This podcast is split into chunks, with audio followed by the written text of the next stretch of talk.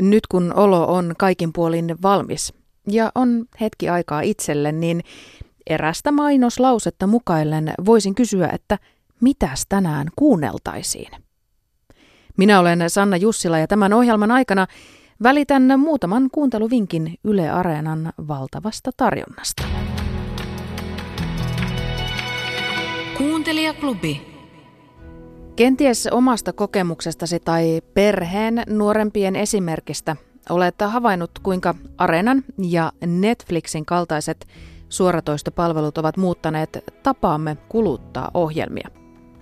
Telkkari on yhä useammin olohuoneen näyttöpääte, mistä sinä katsot juuri sitä sisältöä, mitä haluat. Lempisarjan parinhan voi palata vaikka työmatkalla bussissa. Kiitos älylaitteiden.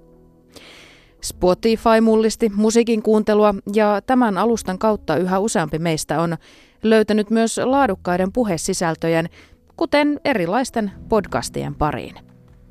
Myös siis kuuntelun kentällä monet meistä valitsevat itse, mitä sisu- sisältöä kuluttavat ja mihin aikaan. Voi olla ihan tavallista, että kuunnellaan sitä perinteistä radiota aamulla, omaa musiikkilistaa päivällä ja äänikirjaa tai kuunnelmaa illalla. Kuuntelijaklubi on liki kahden tuhannen äänistä innostuneen ihmisen yhteisö. Me kokoonnumme, vinkkaamme ja keskustelemme ohjelmista Facebookissa Kuuntelijaklubi-nimisessä ryhmässä. Se on siis kuin kirjakerho, mutta äänille. Löydät ryhmän, kun kirjaudut sisään Facebookiin ja haet ryhmät-osiosta nimellä Kuuntelijaklubi. Nimen lisäksi tunnistat tämän ryhmän keltataustaisesta logosta, missä on valkoiset kuulokkeet ja pieniä ihmisiä kuulokkeiden sisällä. Sitä tässä yritän sanoa, että meidänkin maassamme yhä useampi on innostunut jälkikuuntelusta ja myös jälkikuunteluun ja podcasteihin erikoistuneita palveluita on useita. Näistä palveluista Yle Areena on suurin. Tässä ihmemaassa, tässä äänien ihmemaassa on kymmeniä tuhansia tunteja kuunneltavaa, joten siellä seikkailtaessa klubilaisista ja heidän suosituksistaan on ollut korvaamaton apu. Ja mistäpä sitä muualta ihminen lähtisi liikkeelle kuin alusta. Onko Sammon ryöstön tarina sitten oikeasti epäonnistuminen? Vertailukohtana voidaan pitää vaikka Hollywoodin versiota samasta tarinasta. Elokuvassa kadonneen aarteen metsästäjät, sankariarkeologi Indiana Jones, koettaa estää natseja saamasta haltuunsa juutalaisten pyhää arkkua, liiton arkkia 1930-luvulla – Lopuksi kaikkien osapuolten tavoittelema liitonarkki tuhoutuu loppukamppailussa, eikä kumpikaan osapuoli saa sitä omakseen. Elokuvan opetus on se, että Indin edustama puoli on tarinan moraalinen voittaja. Ja se on se eliksiiri, jonka kanssa sankari voi palata takaisin. Mutta entä Sammon ryöstössä? Kyllähän Väinämöinen kerää jäljelle jääneet Sammon palaset ja kylvää ne, jotta niistä kasvaisi rukiita ja ohraa ja loitsuttelee vielä monta sivua menemään hyvän onnen toivotuksia sen jälkeen. Mutta ei se maanviljelys suomalaisille mikään rahasampo koskaan ollut ja kiviseen kyiseen peltoon on saatu upottaa aika lailla maataloustukiaisia. Yksi meidän kaikkien aikojen rakastetuimmista sankareista Koskella Jussi saattaisi mielellään kertoa, miten sen suoja Kuoka ja Torpan kanssa sit lopulta oikein kävi ja mitä siitä jäi käteen. Mun mielestä tässä kiinnostavaa on se, että uhkarohkea, mutta oikeutettua yritystä seuraa tappio – me ei olla ansaittu suuria rikkauksia. Meidän kuuluu tehdä onnemme eteen töitä. Meidän kuuluu pysyä nöyrinä ja varoa sitä katajaa. Ei saa uneksia liian suuresta. Parempi pysyä vaatimattomana ja tyytyä siihen, mitä on. Muutenhan me uhattaisi vallitsevaa maailmanjärjestystä ja status Käsikirjoittaja Emma Taulo on sitä mieltä, että kansallisepoksemme Kalevalan koonnut Elias Lönnruut on yksi maamme vaarallisimmista miehistä. Hän kokosi meidän suomalaisten tarinat ja käsikirjoitti ne epäonnistujien tarinoiksi. Että millainen itsetunto meillä olisikaan, jos Kalevalan sankari olisi onnistunut reissuillaan tai että millaisia meistä suomalaisista olisi tullut, jos Kalevalassa olisi vaikka yksikin esimerkki normaalista parisuhteesta ja tasavertaisesta rakkaudesta. Luuserisankarit, suomalaisen epäonnistumisen kaava, on provosoiva pohdinta kansakuntamme sankarin malleista ja siitä, mitä niistä on meille seurannut. Tässä ohjelmassa on myös päästetty äänimaailmojen ammattilaiset eli äänisuunnittelijat valloilleen. Senkin takia siis erittäin virkistävää kuunneltavaa. Tämän ohjelman luonut ja käsikirjoittanut Emma Taulo on muuten vieraana kuuntelijaklubin Facebook-livessä tammikuussa. Järjestän aina säännöllisen epäsäännöllisesti Facebook-live-sessioita ohjelmien tekijöiden kanssa, jotta kuuntelijaklubilaisilla on mahdollisuus kohdata tekijät näiden ohjelmien takana ja kysyä, kommentoida sekä keskustella suoraan ohjelmien tekijöiden kanssa siellä meidän virtuaalisessa yhteisössämme. Ja toki nämä haastattelut ovat sitten myös jälkikäteen aina siellä klubissa katsottavissa. Niin kuin esimerkiksi Sakari Silvolan vierailu. Hän piipahti kertomassa oman ohjelmansa valmistumisestaan klubilla järjestetyssä livessä. Hänen ohjelmansa kertoo syntytarinan sekin. Kyseessä on meille kaikille tuttu unihiekkaa heittävä hahmo. TV-nukkumatti syntyy 50-luvun lopussa sosialistiseen talous- ja valtiojärjestelmään, kansalaisiaan kontrolloivaan, mutta vuotavaan Itä-Saksaan. Toimittaja, tutkija ja tietokirjailija Volker Petzold on todellinen nukkumatti-ekspertti. Hän on jäljittänyt animaatiohahmon synnyn hämmästyttävän tarkasti. Es ist im Allgemeinen üblich heute noch, dass die Sender etwa 14 Tage vorher, bevor sie äh, ihr Programm machen, äh, TV-kanavat antoivat silloin, kuten nykyäänkin, lehdille etukäteen tiedoksi, mitä ohjelmia lähiviikkoina lähetetään. Itä-Saksan TVn ohjelmajohtaja Walter Heinowski sattui lukemaan länsisaksalaisen lehden TV-liitettä. Hänen silmiinsä osui ilmoitus, jossa kerrottiin, että Sender Freies Berlin lännessä aikoo aloittaa nukkumatin iltatervehdyksen lapsille ensimmäinen joulukuuta. SFB beginnt am 1.12.1959 mit einer Sandmädchensendung. Kun ohjelmajohtaja Heinovski sai tietää Länsi-TVn suunnitelmista, hän kirjoitti lastenohjelmien toimitukselle tiukkasanaisen kirjeen ja laittoi löytämänsä lehtitekstin sen liitteeksi. Viesti on säilynyt tähän päivään asti. Oheinen kirjoitus todistaa, että TV-yhtiö Vapaan Berliinin kanava lännessä aikoo ryhtyä kilpailemaan kanssamme ja hyökkää Nukkumatti-ohjelmalla omaa lasten iltaohjelmaamme vastaan päivittäin täsmälleen samaan kellonaikaan. Näyttää siis siltä, että tavoitamme omalla ohjelmallamme länsiberliiniläiset lapset ja heidän vanhempansa. Ohjelmallamme on siis tunteiden kautta poliittista vaikutusta. Viestiin sisältyy havainto, joka muodostui seuraavina vuosikymmeninä tärkeäksi. Vaikka rajan pystyi sulkemaan, televisiolähetykset avasivat ikkunan naapurin yhteiskuntaan ja kulttuuriin. Oleellisemmaksi tämä muodostui tietysti Itä-Saksassa, jossa voitiin katsoa länsitelevisiota samaan tapaan kuin Neuvostovirossa katsottiin Suomen lähetyksiä. Sakari Silvola vietti vuoden Berliinissä ja tuomisina tuolta reissulta syntyi kolmiosainen sarja, missä käydään läpi nukkumatin vaiheita ja sitä, kuinka nukkumatti toimi osana DDRn kilvenkiilotusta kylmän sodan aikakaudella. Tämä ohjelma tarjoaa oivallisen nostalgiamatkan Suomessakin tutun Unihekan heittäjän taipaleeseen. Viikosta toiseen Yle Areenan kuunnelluimpia ohjelmia ovat Jari Sarasvuon monologit, Ruben Stillerin ohjelmat, lastenlaulut sekä tämä valtion virkamiesten ja byrokratian kustannuksella pilaileva klassikko.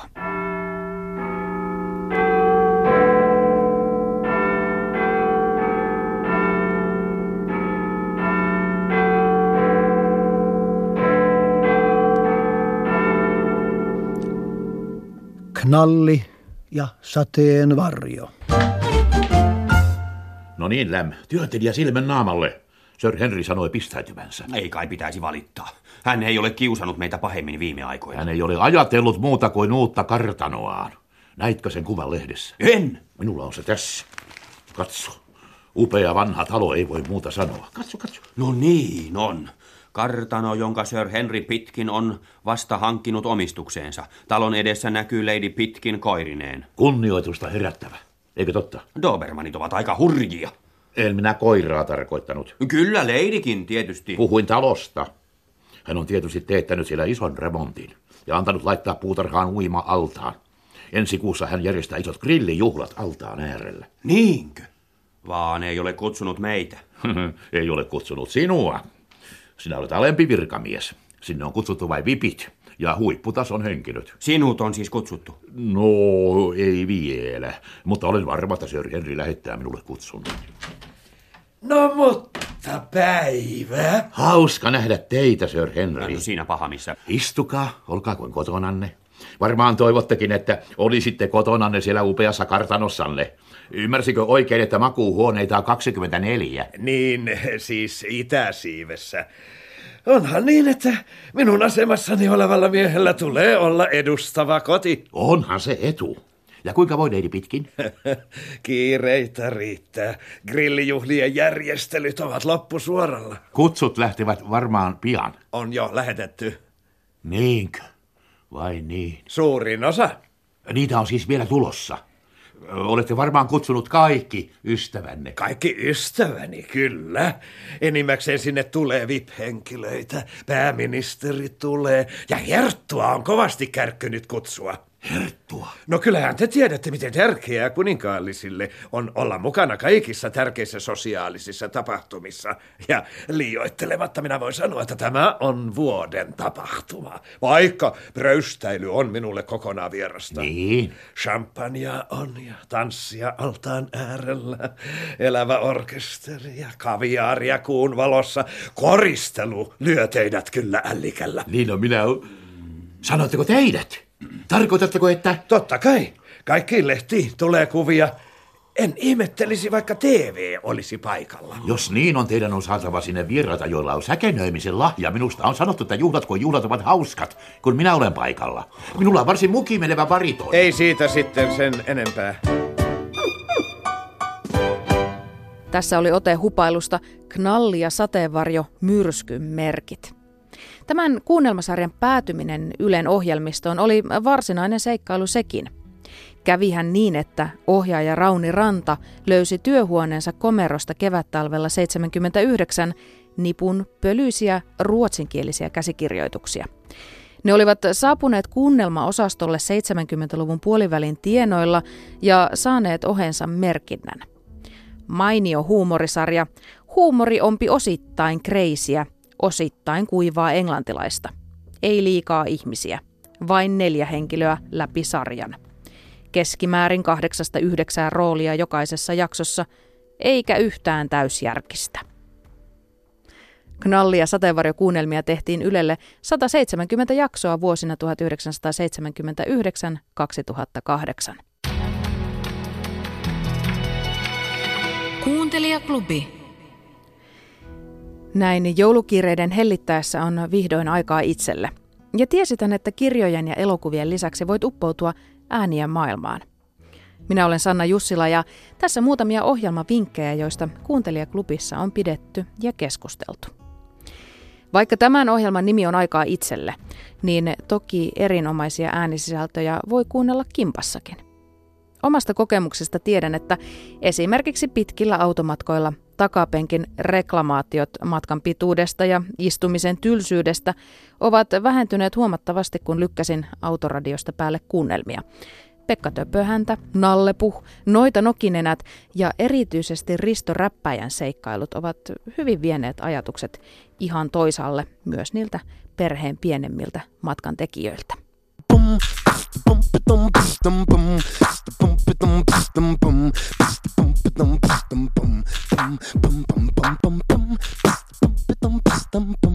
Risto. Risto. Risto räppääjää. Jos sinä olisit asiakas, niin mitä haluaisit ostaa puhelinmyyjältä? No, makkara. Makkara? Makkara. En minä voi myydä makkaraa. Ei makkara säily. No, myy sellaista makkaraa, mikä säilyy. Sä, sä, sä, säilyy.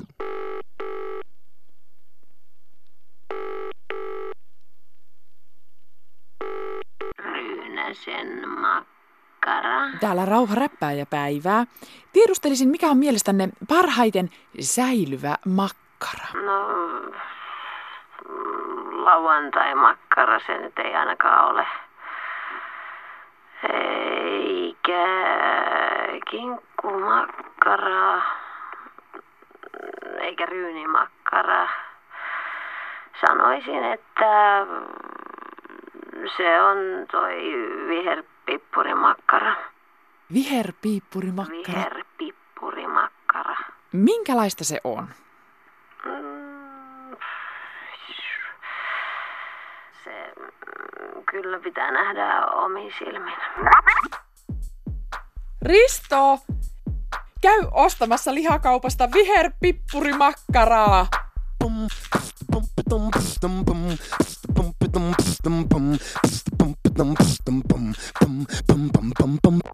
Risto Räppääjä ja kauhea makkaraseikkailussa Joonas Saartamo loistaa Ristona ja Minttu Mustakallio hurmaa rauhana. Sinikka ja Tiina Nopolan samannimiseen lastenkirjaan perustuva kuunnelmasarja voitti sokeain kuunnelmapalkinnon vuonna 2011. Ja ei välttämättä tarvitse olla sitä Bluetooth-yhteydellä varustettua autoa. Näitähän voi kuunnella kotonakin vaikka iltasatuina älykaiuttimesta. Tai sitten jos autossa ei ole sitä Bluetooth-yhteyttä, niin ottaa sen älykaiuttimen sinne autoon ja laittaa sieltä kuunnelmat raikamaan. Missä tilanteessa sinä muuten keskityt kuuntelemiseen? Kaverin kanssa jutellessa toivottavasti ainakin. Kuuntelijaklubissa, kun taannoin tiedustelin tätä asiaa, että missä tilanteessa klubilaiset uppoutuvat audiosisältöihin, niin yksi kertoi kuuntelevansa koiraa ulkoiluttaessaan, toinen käsitöitä tehdessään ja tiskatessaan, kolmas nukkumaan mennessään ja neljäs puutarha hommissa. Tietenkin kuunneltiin myös työmatkoilla ja osa pystyi keskittymään kuunteluun myös työpaikallaan. Nordic Noir on viime vuosina ollut käytetty määritelmä varsinkin TV-sarjojen maailmassa. Podcastien puolella puolestaan True Crime herättää tällä hetkellä suuria tunteita maailmalla. Areenassa puolestaan voi heittäytyä radiodekkareiden kuten Vainajan tai Sherlock Holmesin maailmoihin. Tai sitten, sitten, jos oikein arvelluttaa, voi kaivaa foliohatun päähänsä – peittää tietokoneen kameralinssin tarralla ja uskotella itselleen, että meille ei, meille ei varmasti kerrota aivan kaikkea. Tai se, mikä kerrotaan, on jotain ihan muuta, mikä totuus on.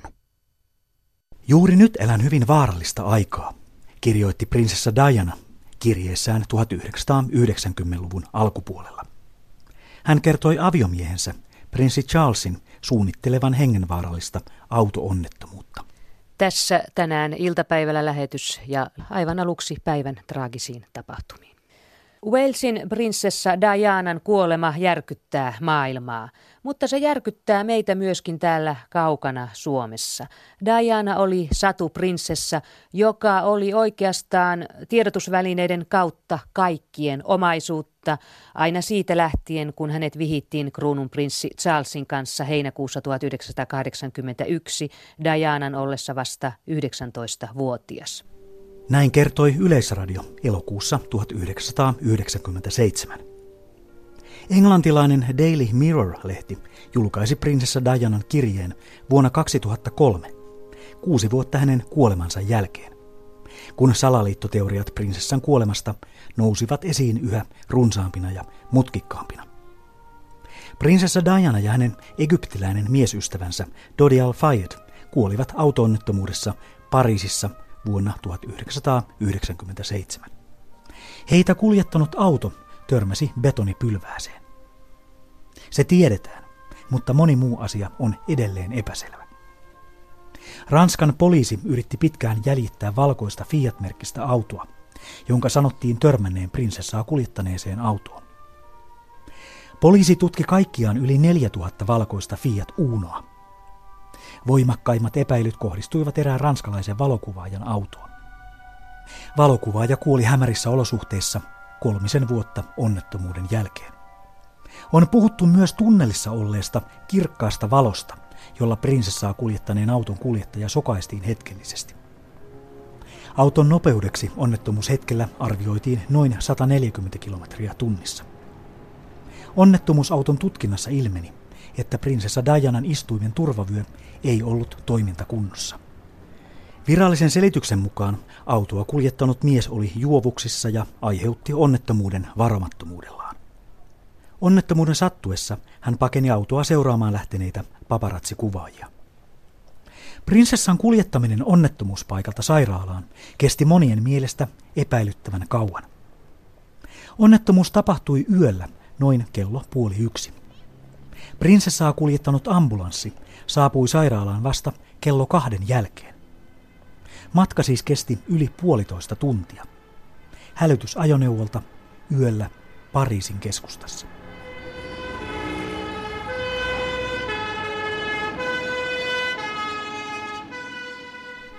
Britannian kuninkaallinen perhe tilasi murhan yhdistyneen kuningaskunnan salaiselta palvelulta, sanovat salaliittoteoreetikot. Se, että tulevan kuninkaan äiti olisi naimisissa ei-kristityn egyptiläisen miehen kanssa, ei ollut sopivaa. Ihmisillä on ollut aina tarve selittää jokin suuri, merkittävä ja mieltä kuohottunut tapahtuma jollakin suurella, merkittävällä ja mieltä kuohuttavalla syyllä. Siksi nykyinen maailma ja etenkin internet on täynnä salaliittoteorioita. Kuuta ei ole sarjassa toimittaja Jukka Mikkola esittelee ainakin minusta pieni pilke silmäkulmassaan vaihtoehtoisia teorioita maailmaa puhuttaneille asioille, kuten prinsessa Dianan kuolemalle elokuun viimeisenä päivänä 1997. Ja kun kerta matka aloitettiin, niin jatketaanpa matkaa kuun tuolle puolelle ihan toisiin sfääreihin, sellaisiin paikkoihin, joihin vain Antti Holma tuntee tien. Sodoman uutiset hyvää iltaa. Suomen satavuotisjuhlallisuudet on peruttu. Sisäministeriön tiedotteen mukaan ei löytynyt tarpeeksi kulhoja sipseille, vaikka mökillä niitä kyllä saattaisi olla, mutta ne on nyt siellä sitten ja varmaan on hiiretkin niissä juosseet. Tarjoiluvälineiden vähäisyyden lisäksi presidentti Sauli Niinistö on mököttänyt huoneessaan jo toista tuntia, eikä ole valmis tulemaan ulos. Tarpeen ja tervetulleet olisi tukenne. Valtakunnan sovittelija Heini Jormareini on paikalla, mutta neuvottelut ovat jatkuneet toistaiseksi tuloksetta. Sodoman uutiset kertoi viime kuussa, että liki 3000 näyttelijän voimin toteutettava talvisota jääbaletti kaatui taiteellisiin erimielisyyksiin, kun Marsalkka Mannerheimin rooliin kiinnitetty Mikael Gabriel ja ohjaaja Timo Koivusalo ajautuivat törmäyskurssille. Sitten ulkomailta. Ison-Britannian kuningatar Elisabeth II ei edelleenkään ole kuollut. Cambridgein yliopiston vastikään julkaistussa tutkimuksessa kuningattaren tarkaksi iäksi määritettiin aktiivihiilimenetelmällä 1275 vuotta. Täten Elisabeth II on vanhin koskaan elänyt nisäkäs. Loppuun urheilutulos. Sodoman palloveikot peittosi Gomorran tahkon veriseksi yltyneessä sählyottelussa. Radio Sodoma on helvetin ainut ja suosituin radiokanava. Sen kuolematon juontaja Kalevi Tuoninen vie kuulijan 15 jakson matkalle Sodoman pimeään studioon. Radio Sodoma on kuin kolmiolääke. Sen nauttimisen aikana kuulijoita kehotetaan varovaisuuteen liukkailla pinnoilla ja vakavissa olosuhteissa. Näin kirjoitetaan Antti Holman luoman ja esittämän ohjelman esittelytekstissä. Radio Sodoma herättää tunteita puolesta ja vastaan. Kuuntelijaklubissa Kari on sitä mieltä, että ylevero on kyllä nyt mennyt hukkaan tämän ohjelman kohdalla – Laura puolestaan kertoo kuunnelleensa jaksot useaan kertaan ja että perhekin on oppinut tuntemaan tämän sarjan hahmot, etenkin saatanan. Laura lämpimästi suosittelee tätä ohjelmaa muillekin. Antti Holman mukaan podcast on julkaisualustana erityisen sopiva irtiotoille, koska yleisö saa valita juuri itselleen sopivaa sisältöä. Kuuntelun ollessa aina tietoinen valinta myös sisältö voi olla vapaampaa. Holma sanoo, Ihan itse menit ja napsautit sen päälle. Kuuntelijaklubi. Tässä oli siis muutamia esimerkkejä mielenkiintoisista ohjelmasisällöistä, joita Yle Areenasta löytyy. Ja nämä äänisisällöthän löydät siis netistä tai Areenan mobiilisovelluksesta. Kun avaat Areenan etusivun, valitse kohta radio ja tämän täpän takaa aukeaa audion ihmeellinen maailma. Kuten TV Arenenkin puolella myös radioareenassa voi kuunnella Ylen taajuuksia suorina lähetyksinä tai sitten valita itse jonkin tuhansista ja taas tuhansista sisällöistä. Ja tulee, tulee hyvä ihminen ja liity meidän kerhoon. Kuuntelijaklubi on suljettu Facebook-ryhmä, joihin kaikilla on päässyt. Minä häärään siellä klubiemäntänä ja pidän huolen siitä, että kaikilla on mukava olla. Minä olen Sanna Jussila Kiitos seurasta ja antoisia kuunteluhetkiä.